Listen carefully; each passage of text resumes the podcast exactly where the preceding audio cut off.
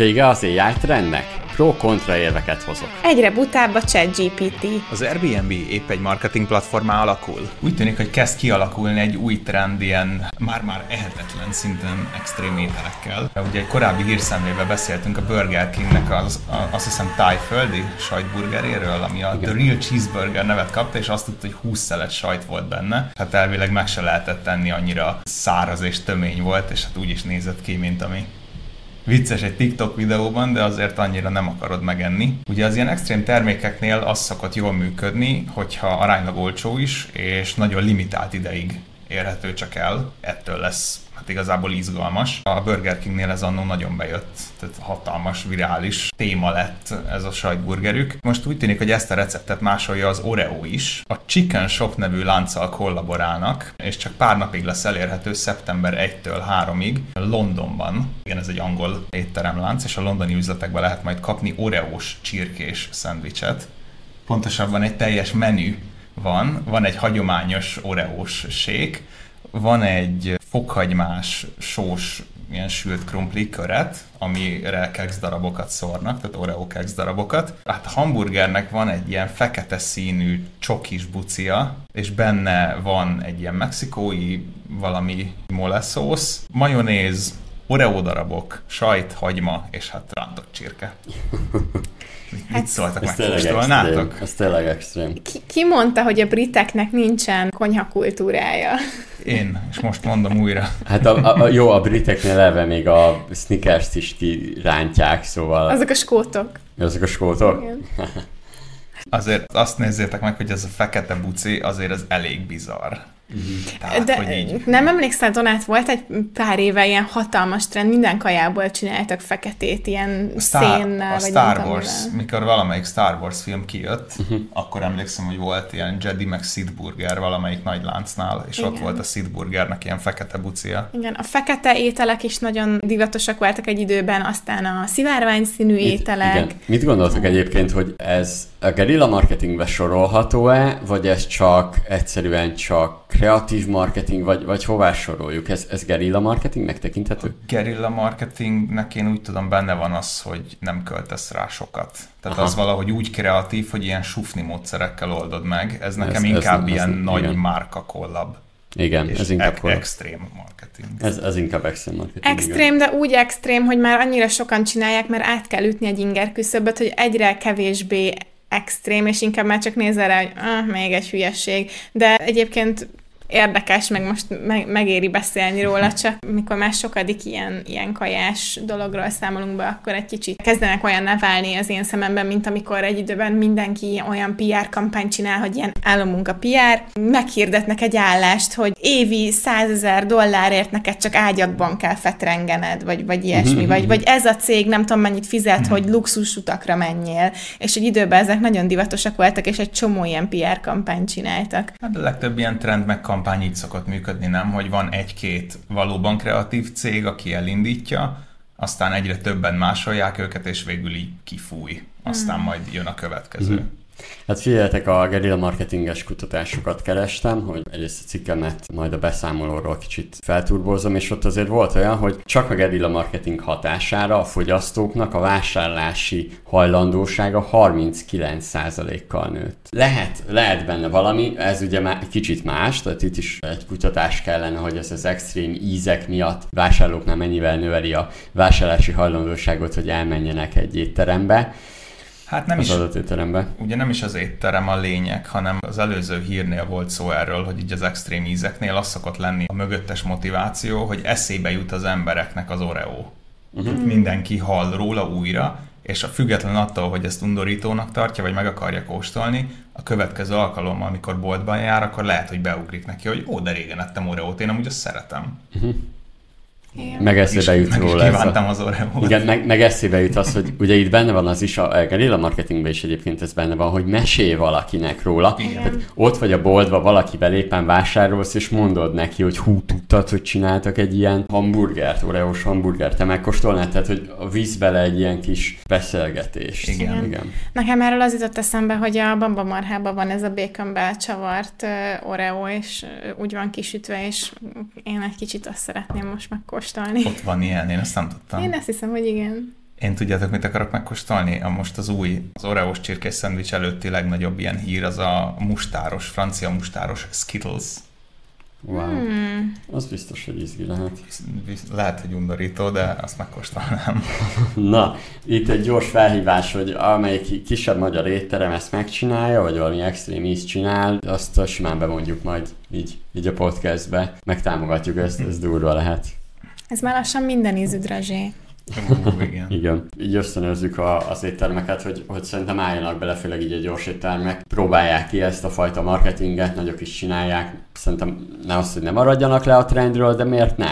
Tehát miért ne próbálnák ki? Sőt, Igen. még akkor talán mi is jobban látjuk, még jobban az eredményeket. Na aztán megyek tovább. Vége az AI trendnek, erről hoztam pro-kontra érveket, minden információt, amit csak tudtam most így összegyűjteni. Azt azért itt már az elején leszögezném, hogy van egy olyan, hogy most elveszi az AI a munkáját az embereknek, vagy nem. Ugye volt itt most egy gyár bezárt, mert hogy már nem gyártanak olyan háttértárolókat, mert hogy az AI úgymond megoldja a jobb kapacitásokat, meg minden, tehát 400 valahány fő veszítette az állását, ez magyar példa, de a másik oldalt meg ugye ezt mondták, hogy megszűnik a média munkásoknak a fele munkája, meg minden ilyen riogató cikk volt. Ugye a média ezt nagyon felkapta, mi nem, de a média felkapta sokkal jobban, hogy mennyi állás szüntet meg, de ez ugye nem valósult meg, ez akár biztonságba is ringathat minket, meg egy olyanba, ami nem biztos, hogy jó, erre így felhívnám a figyelmet. Egy biztos, tehát az AI mindenképp átalakítja, de azért nem eszik olyan forrón a kását, figyeljetek, sőt, ezt úgy írtam, hogy nem eszik olyan forrón a mesterséges intelligencia kását. Szóval, amikor arról hallottunk, hogy a Bing felül kerekedett a Google felett, még én is lázba jöttem, aztán itt vannak a friss számok. A Wall Street Journal friss cikke alapján a Bing piaci részesedése gyakorlatilag változatlan hmm. az AI bevezetése előtti időszakhoz képest, pedig nagyon úgy volt. A Microsoft Edge böngészőjének felhasználói bázisa a Bing chat bevezetésével bár nőtt, de mégsem volt ez számottevő. Korábbi minden hírszemlében beszámoltunk arról, hogy a ChatGPT látogatottsági adataiban május-június környékén 10% csökkenés figyelhető meg, és az aktív eltöltött idő is csökkent.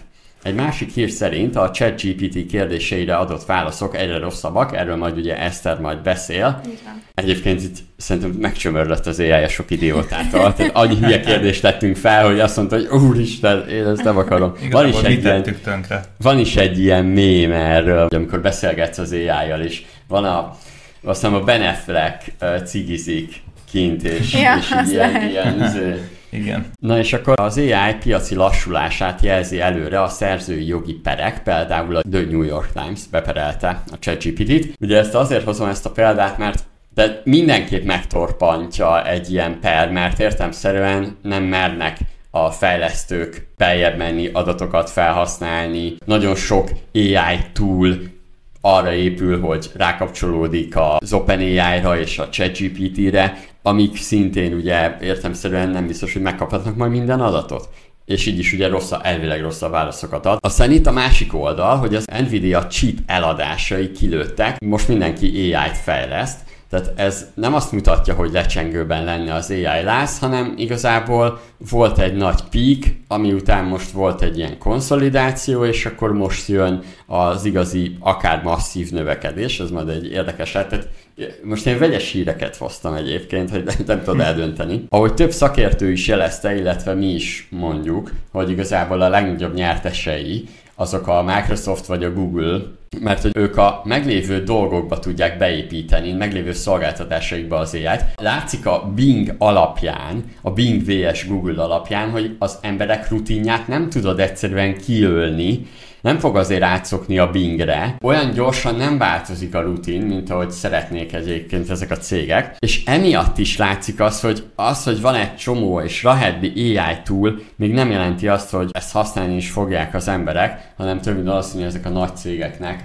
hiszen azok vannak bent a, a vállalkozásoknál, illetve nagyon fontos, hogy a vállalatoknál nagyon sok helyen tiltva van a ChatGPT használata, értemszerűen elő fogják a Microsoft Copilotot használni. A másik érdekesség egyébként, amiről Balog Petya beszélt, hogy sok munkahelyen a munkavállaló le van tiltva az AI-ról, mert hogy figyeljetek, ugye előbb elvégzi a munkáját, mert ez fura. Na, és a másik oldalt a munkavállaló titokba használja az AI-t, és nem mondja el, hogy 10 perc alatt megcsinálta a 4 órás vagy 5 órás munkáját, mert a ChatGPT mondjuk segített. És ez egy érdekes szituációkat vet fel, főleg irodai piacon, és azért bárhogy nézzük, mindenki azt hitte, hogy a kétkezi munkák szűnnek meg, erre a robotizáció miatt erre mint kiderült, lehet, hogy az irodai és a szellemi munka lesz egy kicsit máshogy, más dolgok történnek itt. Szóval sokat hibázik a ChatGPT, igazából lehet, hogy túl nagyok az elvárások. A Zoom felhasználási feltételek frissítése után AI botrányba keveredett a cég, méghozzá egy olyat vezetett be, hogyha engedélyt ad rá a host, Magyarán elfogadja a felhasználási feltételeket, abban leírva azt, hogy az AI tud tanulni a rendszerből, akkor igazából a beszélgetés alatt történt dolgokat az AI mély tanulása használja. A felhasználók elkezdték bolykottálni a Zoomot, sőt blogbejegyzésben kellett magyarázkodni a cégnek, én itt felvetném, és akkor lehet, hogy ezzel folytassuk, hogy szerintetek egyáltalán lehet hinni egy cégnek? Tehát most, most értitek, azt mondom, hogy oké, okay, ott van a felhasználási feltételekben, hogy kell engedélyt kérni arra, hogy tőled tanuljon a rendszer. Így is tanulunk, mert most nem azért, de ha megfigyeljük a felhasználókat, utána a rendszer beépítjük. Most nem az történik, hogy emberi megfigyelés történik, vagy így is tudsz letölteni statisztikát, hányszor lépnek be, mikor van meeting, mennyi ideig tart, ki nem fogadja el a meetinget, meg hasonló dolgokból. Így is már le tudtak vonni következtetést, ehhez meg nem is kellett hozzájárulást adnod, de most, hogy az AI tanuljon a te dolgaidból, mondjuk itt jön az, hogy ugye valószínűleg a beszélgetésből tanul, és akkor ugye céges adatok is kikerülhetnek. Na erre mit gondoltok? Meg lehet-e hinni? Azt mondja, azt mondja a Zoom, letiltottad, állni ebből nem tanulunk. Lehet hinni? Az? Lehet hinni? Neki? Hm. Hát ezt sose fogjuk megtudni. Nézzétek meg az Uber sorozatot. Abba, abba mondanám azt, hogy nem lehet hinni a startupoknak, meg az ilyen nagy IT cégeknek, ott úgy Én... vágtak mindenkit, hogy eszméletlen. Én szeretnék abba hinni, hogy ki tud ez derülni, és tud akkor a botrány kerekedni belőle, hogy ezt nem akarják vállalni, és ezért inkább kvázi a becsületes utat választják, mint hogy megkockáztassák azt, hogy átverik a felhasználót. Viszont ha az kiderül, ha azt egy munkavállaló kiadja, vagy valahogy az napvilágra jut, akkor abból hatalmas per lesz. Igen, én is abba szeretnék hinni, hogy megvannak ezek a fékek és ellensúlyok, és van annyi következménye. Következmény, igen. igen. Hogy ne legyen érdemes, de amúgy persze sose tudhatjuk. Tonát, itt látom, valami izgalmas ábrád van. Nem, ezt az ábrát már mutattam egyszer, ezt még a, a híred elejéhez akartam behozni, hogy ugye ez az emberek általános reakciója az új technológiára, ha. hogy ugye volt ez a peak of inflated expectations, ez volt az, amikor mindenki, még a vidéki nagymama is a ChatGPT-vel beszélgetett, uh-huh. és aztán most vagyunk ebben a kicsit ilyen lejtmenetben, hogy, hogy mindenki túllépett rajta, ah igen, ez jó volt, de hát hülye ez, és nem érdekli őket, viszont ugye az Nvidia eladásai meg azt mutatják, hogy ettől függetlenül, ez csak az embereknek a hozzáállása, a laikus átlag embereknek, a technológia ettől függetlenül még így fejlődik. Azt nem érdekli, hogy az embereket épp érdekli, vagy épp nem érdekli ez a téma. Igen. Igen. A cégeknek ennél jóval lineárisabb a fejlődése, szerintem. Szerintem tök jó az az ábra, meg, meg teljesen így igaznak tűnik, el, el tudom képzelni, hogy ez így van. Ami még eszembe jutott közben, hogy szerintem az AI-ról fontos azt így tudni, hogy az, az, azért az nem önmagában egy cél, hanem egy eszköz valamire hatékonyabb munkavégzésre. Ahogy berobbant a ChatGPT, meg ezek az AI eszközök, mindenki egy kicsit ráugrott, mint egy, egy játékra igazából, és uh-huh. utána meg rájöttünk, hogy jó, de hát akkor ez ugye a mindennapokban annyira nem illeszkedik be. És attól függetlenül, hogy egy izgalmas technológiai újítás, szerintem néhány AI eszköznek hasonló problémája van, mint azoknak a kezdővállalkozóknak, akik nagyon szerelmesek az ötletükbe, de nem nem valódi igényt vagy problémát szolgálnak ki. És azért, mert valami AI, attól még az nem lesz egy ú, de szuper izgió dolog, amit minden nap fogok használni. Már most a ChatGPT kicsit mesterséges intelligenciábbnak, vagy intelligensebbnek tűnik nekünk átlag felhasználóknak, de csak azért, mert a mi nyelvünkön válaszol. És ezért nagyon lenyűgöző. De már most használunk AI-t olyan hétköznapi dolgokban, mint mondjuk a, a Google térképek, vagy egy okoskeresőnek az ajánló algoritmus algoritmusa, és ezeket nem úgy, nem úgy használjuk, hogy ú, izgi AI cucc, hanem beépült a mindennapjainkba, mert brutál hasznos és hatékony. És szerintem most kell megtörténni majd annak a fejlesztésnek, ami ezeket átülteti ezekbe a hétköznapi dolgokba, amik majd nagyon jól el fognak tudni terjedni. Nem azért, mert valamilyen buzzword benne van a nevükben, hanem mert a mindennapi felhasználásuk okay. nagyon-nagyon segít. Igen, oké, okay, Eszter, most ezt itt tök jól összefoglaltad, majdnem ugyanaz volt, amit én mondtam, emlékszel, hogy meetingeltünk egy AI-os marketing ügynökség vezetőjének. Ő azt mondta, hogy AI marketing ügynökséget hozott létre, amivel egyébként semmi gond nincs, valószínűleg tehát abszolút lesz rá kereslet. De emlékszel, hogy a lefagyott és az arcán látszott, amikor én azt mondtam, hogy ez nem több, mint egy egyszerű technológia, és nem több, mint egy mondjuk, mint a weboldalaknál a WordPress, hogy, hogy megkönnyítette azt, hogy ne kelljen kódolnunk, és úgy létrehozni weboldalt, és nem hiszitek el, de látszott a döbbenet, egyrészt biztos azért, mert hogy én mondom, mert valamennyire felnézett rám, vagy fe, most már lehet, hogy nem azóta, de hogy ugye értemszerűen az ő területét, és megértem, hogy haragszik, az ő területét húztam le, miközben ő úgy látja most, hogy a fellegekbe van, és én is azt mondom nektek, hogy az AI tényleg csak egy eszköz, és csak tényleg csak segít igazából, és, és ezt jó lenne megérteni. Viszont én az embereket félt, vagy hát nem is az, hogy így az AI-jal foglalkozó embereket féltem, hanem az ettől a területtől nagyon távol állókat, akik csak úgy elkezdtek a ChatGPT-vel beszélgetni, és meg volt ez, hogy túl sokat láttak mögé, most kiábrándultak belőle, hogy jó, hát ez mégse olyan nagy szám, ez nem fogja elvenni a munkánkat. Ezek az emberek veszélyben vannak amiatt, hogy most meg túlságosan keveset gondolnak az AI-ról. Igen. Az lenne az egészséges, ha megmaradt volna valami kis érdeklődés, hogy hú, oké, okay, azért ezt használgatom, meg követem a fejlődését, meg valami, de az emberek nagy része ezt tényleg úgy kezelte, hogy beszélgetett vele három hónapig, jó, az egy hülyeség, hagyjuk. Vannak egy tök érdekes dolgot, és szerintem valahogy így lehet megfogni. Én még mindig minden héten legalább egy-két órát éjjelzok úgy, hogy keresek, hogy mit mire lehet és hogyan használni. Egy megkezdett projektemet folytatom, ezt emlékeztek szerintem rá a könyvjegyzet applikáció, de most ebbe olyan változást tud vinni az AI, hogy most jelenleg azt fogom megcsinálni nagyon durván rövid idő alatt, hogy ha én felviszek jegyzeteket a könyvek, könyvbe, akkor utána ebből úgymond kártyákat csinálok, tehát ilyen infokártyákat, és hát alapból minden jegyzet majd egy kártya lesz, és az AI, ami ebben az esetben a ChatGPT rá lesz kötve, képes tőlem visszakérdezni. És ez úgy lesz, hogy nem olyan, hogy, hogy most akkor leülök elé, és akkor tudjátok, hogy beszélget velem, hanem rányomok egy gombot, és feltesz az előző könyvekből, méghozzá megadva, hogy hogy priorizáljon, az előző könyvekből feltesz kérdéseket a jegyzeteim alapján. Azért, hogy jobban emlékezzek azokra az információkra, amit lejegyzeteltem, segíti úgymond a könyv feldolgozását. Ezt előtte én nem tudtam volna megcsinálni. Hmm. Maximum visszakérdezi azt, amit betápláltam, de most ő sokkal jobban kontextusba helyezi az egészet, és ugye sokkal jobban figyelembe vesz, hogy milyen arányba, hogy mit kérdezzen, tök jó lesz. Izgi. Mesélj ezt a következő hírbe, hogy viszont neked van egy másik híred ehhez, hogy egyre butább a ChatGPT. Igen, így van, és te is írtad, hogy esetleg egyre butább lesz a ChatGPT, hát erre már adatok is vannak, hogy valóban így van.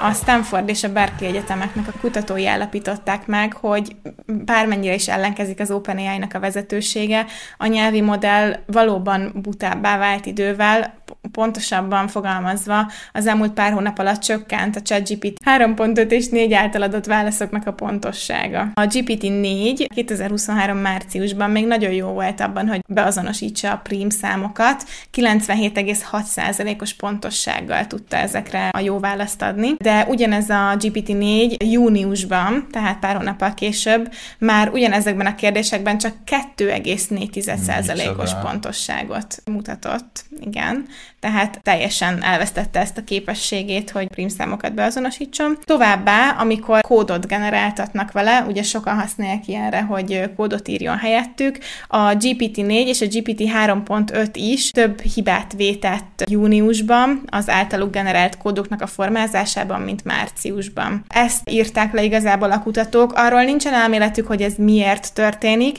de azt állítják, hogy a nyelvi modell teljesítménye bizonyos területeken határozottan romlott, és felvetették, hogy esetleg az OpenAI-nak a nagyon gyakori frissítései és az újabb verzióknak a gyors kitolása az lehet, hogy többet árt, mint használ, amikor is folyamatosan egyre nagyobb kérdés a ChatGPT-nek a pontatlansága és a halucinálása. Na mondok egy érdekességet ebbe. Egyrészt van itt közöttünk egy nyelvi modell szakértő, mert tudni kell azt, hogy én neurális hálókkal foglalkoztam annó, ami egyelő a nyelvi modellekkel egyébként, annó, amikor még mielőtt broker lettem, sokat foglalkoztam ezzel a területtel. Van egy érdekesség, amit mondanak, amit én a tudományos diákori szakdolgozatomba is leírtam, hogy minél több adatot viszünk be, minél több inputot, minél, minél több változót, inkább úgy fogalmazni, egy idő után annál jobban romlik. Hát úgymond az előrejelzés minősége, mert most ez furán hangzik, de a, a magyarán ez, az, ez a nyelvi modellek egyébként valójában a következő szót jelzik előre,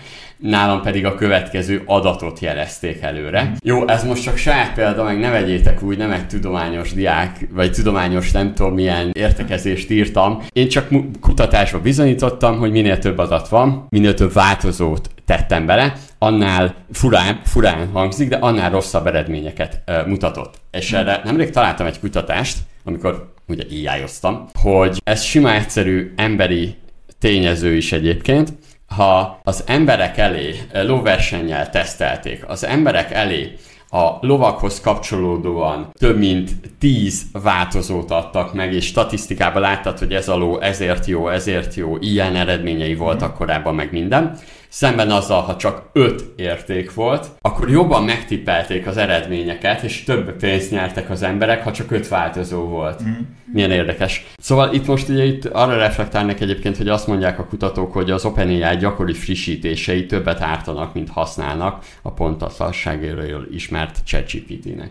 Tehát, hogy, hogy benne, van, benne van ez is. Hát akkor végül is igen. Ugye az, hogy frissítik és kvázi növelik gondolom a változók számát, meg az adathalmazt, valahogy eljutottak egy olyan pontra, ahol elkezdett emiatt butulni, amit te is mondasz. Uh-huh. Hogy most meg valamiért túl sok a dolog benne. Hát igen, nehéz. Igazából már nem tudom, hogy működnek jelenleg, mert biztos többféle fejlesztés lehet a nyelvi modellekbe. Én egyet tudtam megcsinálni, hogy több rétegben csináltam meg a tanulást, tehát volt, a, volt egy főadat, amiből elkezdett tanulni, abból jöttek eredmények, utána pedig vittem tovább, és szűkítettem, az, mindig szűkítettem az adatok mennyiségét, akkor talán jobb eredményt hozott, de azért az nagyon az elején volt. Meg olyan bika gépek kellettek hozzá, hogy uh-huh. az egyetemi gépeket kellett használnom, mert akkor fejlesztettek, vagy hoztak be valami erős számítógépet, és azzal tudom használni egy kis laptopommal nem. Hát emlékszem most is, a, amikor el, még csak elkezdett butulni, de még nem volt rá ilyen kutatás, meg bizonyítás, csak úgy érezték az emberek, hogy hm, mintha egyre rosszabb válaszokat adna, akkor az volt az első vád, hogy a, a számítási kapacitás lett a sok felhasználó miatt annyira magas, hogy az OpenAI-nak kicsit lejjebb kellett tekerni a minőségen, mert elfüstölnek a gépeik körülbelül. Tehát, hogy nem, nem tudták tartani Aha. az informatikai háttérben a bővítést a felhasználó számmal, de szerintem most arra nem, nem ez a probléma hanem tényleg inkább a modellben lehet valami. Hát igen, a modellben lehet valami, meg az, hogy akkor tényleg ezt mire használjuk, viszont hogyha nézzük a másik oldalt, mit gondoltok arra, hogy egyébként, tehát ugye most ez azt jelenti, hogy ha mi tényleg választ szeretnénk valamilyen kérdésekre, viszont az olyan funkcionális dolgok, mint hogy adjon néhány javaslatot, foglaljon össze egy e-mailt, valamilyen szempontok alapján írjon akár e-mailt, vagy egyéb más automatizmusokat megcsináljon, megkeressen valamilyen adatot az adatbázisunkba gyorsabban, és mondjuk azt fogal fogalmazza újra, azt azért, azt azért meg tudja csinálni. Igen, vagy hát bízom benne.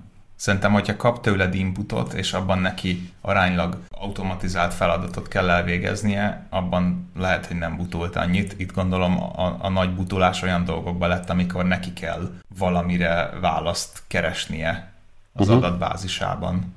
Igen. És kvázi kitalálni, hogy amit te kérdezel, arra mi lehet a válasz. Szerintem az AI-ról ugorjunk, méghozzá okay. menjünk az Airbnb-re, mert már sok volt itt az AI-os hír, úgyhogy Donát mesél nekünk. Az Airbnb platformján felbukkant egy nagyon-nagyon szép vendégház a kaliforniai Montecito-ban, aminek az volt az érdekessége, hogy már a hely neve is az Airbnb-n az volt, hogy Goop Inspired Stay with Gwyneth Paltrow, ugye a színésznő kozmetikai cégének a marketingesei megírtak egy ilyen közepesen bullshit szöveget, mint a, a, a szállásnak a leírása, de az egésznek a lényege az volt, hogy úgy vehetett ki ezt a vendégházat, hogy a, a fürdőszoba fel van töltve a cégnek a termékeivel. Hát innen eredt a Fast Company-nek egy cikke, hogy az Airbnb kezd egy kicsit ilyen márka kollaborációs, igazából marketing platformá alakulni, és hoztak még erre egy csomó példát. Ugye ez itt egyértelmű volt, hogy ez igazából nem egy szállás, hanem egy Goop reklám. Februárban Seth Rogennek van egy ilyen marihuana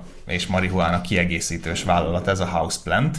Ők csináltak egy olyat, hogy összeálltak az Airbnb-vel, és három darab egy éjszakás lehetőséget raktak ki, amiken magával Rogennel lehetett egyébként egy estét eltölteni. Lehetett vele vagyagozni, meg füvezni, meg ilyenek.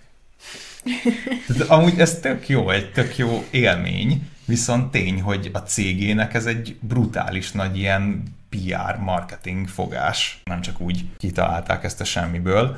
És hát a legsikeresebb példa az egyértelműen a Barbie Malibu Dreamhouse. A Mattel és a Warner Brothers állt össze az Airbnb-vel. Az Airbnb-nél egyébként úgy hívják ezt, hogy Only on Airbnb. Ez az ilyen kampányuknak a neve, és akkor most erre álltak rá, hogy összeállnak ilyen nagy márkákkal, és tematikusan csinálnak valami szállást. Ugye a Barbie inspirált a szállás az a platformnak a legkeresettebb mi ez a listing, uh-huh, uh-huh.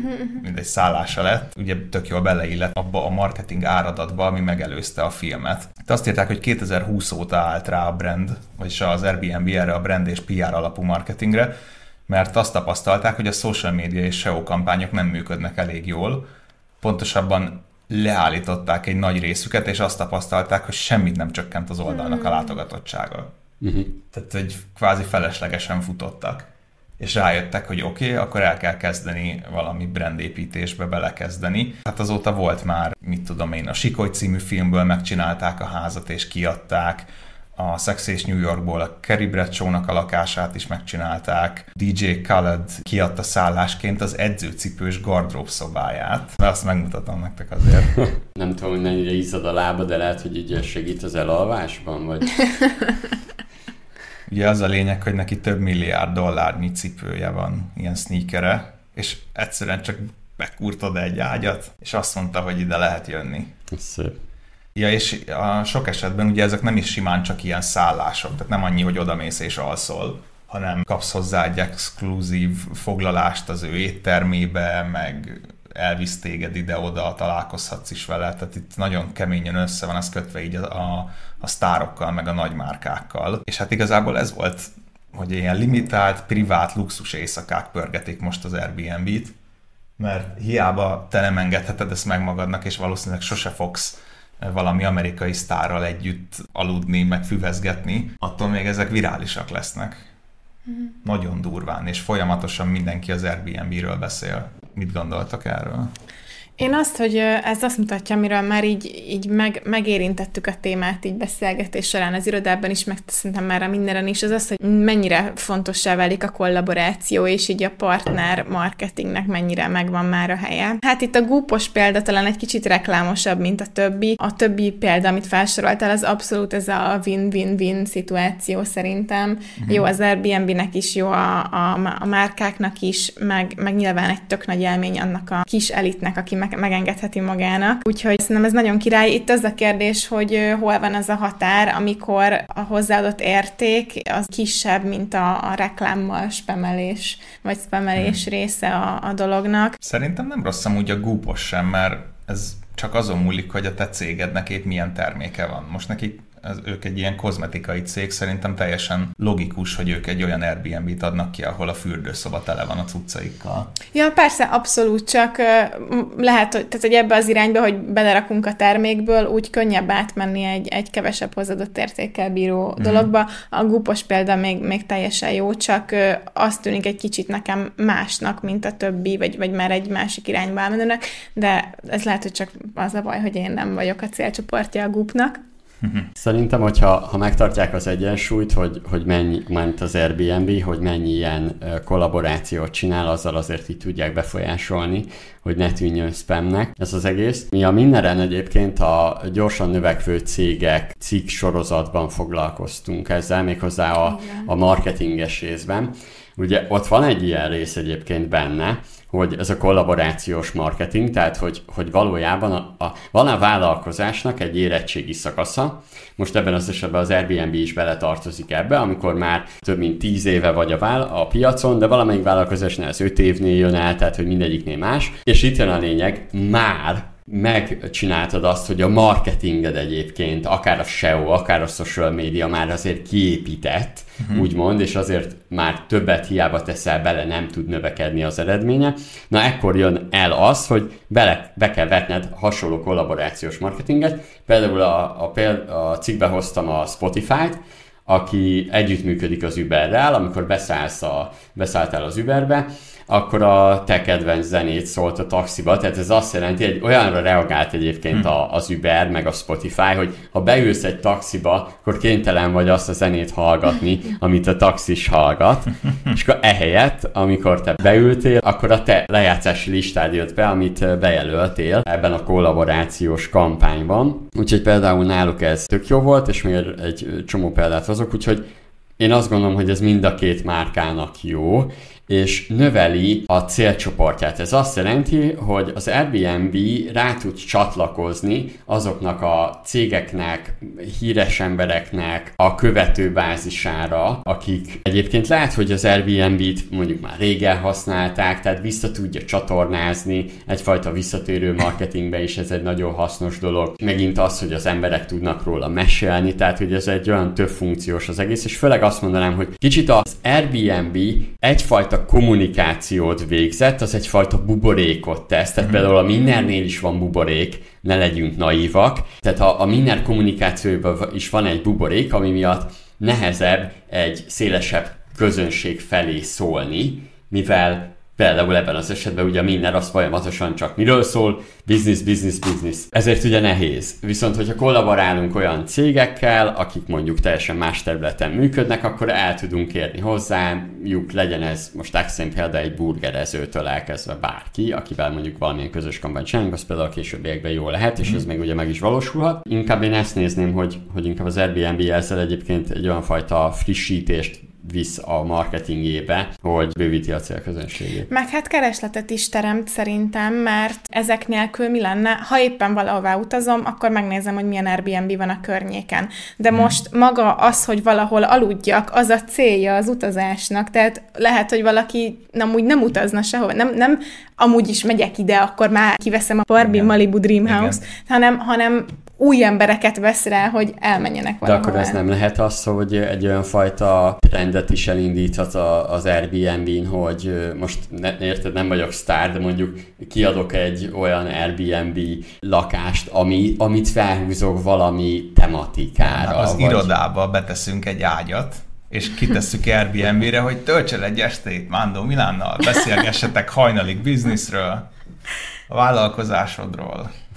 ja, igen. Szerintem egyébként ez jó, amit mondasz, de hogy arra akarsz kiukadni, nem, hogy ilyen élmény platformá alakul. Egy Igen, ezt korábban egyébként volt már rá kezdeményezése, de értitek, most nem tudom, például olyan, hogy, hogy nem csak azt árulják, igen, tehát nem csak azt árulják, hogy figyelj, vedd ki ezt a hétvégi házat, hanem vedd ki a hétvégi házat, és vegyél részt a disznóvágásunkon. Pontosan, mert ilyenek vannak egyébként hogy, hogy menj el, hogy találkozz az XY-nal, mm. menj el akkor már ebbe az éttermébe, ami az ő étterme, és igen, össze van kötve celebekkel, meg cégekkel, de a lényeg az ez, hogy nem csak egy szállást adnak, hanem van egy köré épített ilyen élmény csomag, uh-huh. hogy te elmondhatod, hogy úristen, én elmentem a mit tudom én a Matt Damonnak az olyan Airbnb-ére, ami a Marsbázis Ja, de én, én, én, nem csak, én nem csak sztárokat tudok mondani.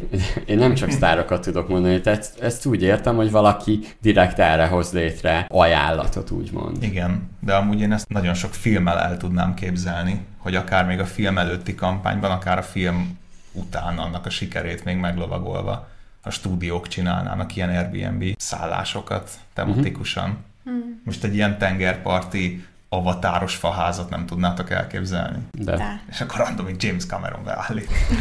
De még anélkül is feelinges lehet. itt, itt kíváncsi vagyok majd az olvasók véleményére, YouTube-on nyugodtan, vagy hallgatók, nézők véleményére. YouTube-ra menjetek fel, ugyanaz a podcast címmel megtalálod, ugye? És ott kommenteljetek be, kíváncsi vagyok, hogy mit gondoltok erről a trendről, mit tudtok erről elképzelni, mert egyébként erről már próbálkozott az, az Airbnb. Volt egy olyan része a pandémia alatt, hogy lehetett csatlakozni, úgyhogy voltak ilyen online közvetítések, és akkor fizettél, és akkor mondjuk egy olasz néni ott csinált egy tésztát, egy pizzát, és akkor ezért fizettél, úgymond az élményért. Ilyen online workshop féleségek. Ilyen egyébként volt, ezt a részt ugye egy kicsit leépítette az Airbnb, E- ezzel együtt egyébként már, már azt mondom, hogy jó, ez kicsit olyan, mintha ezt hibridre betette volna egyébként ezt az újítását. Igen. Szerintem végig is értünk a híreken, főleg AI túlsúlyos volt ez a, ez a hírszemle, de azt gondolom, hogy az AI-ról jó, hogyha sokat beszélünk, és ne felejtsétek el, hogy, hogy ne, nehogy abba a, a megnyugtató dologba kerüljetek, hogy ha nem kell foglalkozni az AI-jal, kell foglalkozni, de kezeljük óvatosan, és kezeljük helyén a dolgokat, erre próbáltunk célozni a podcastben.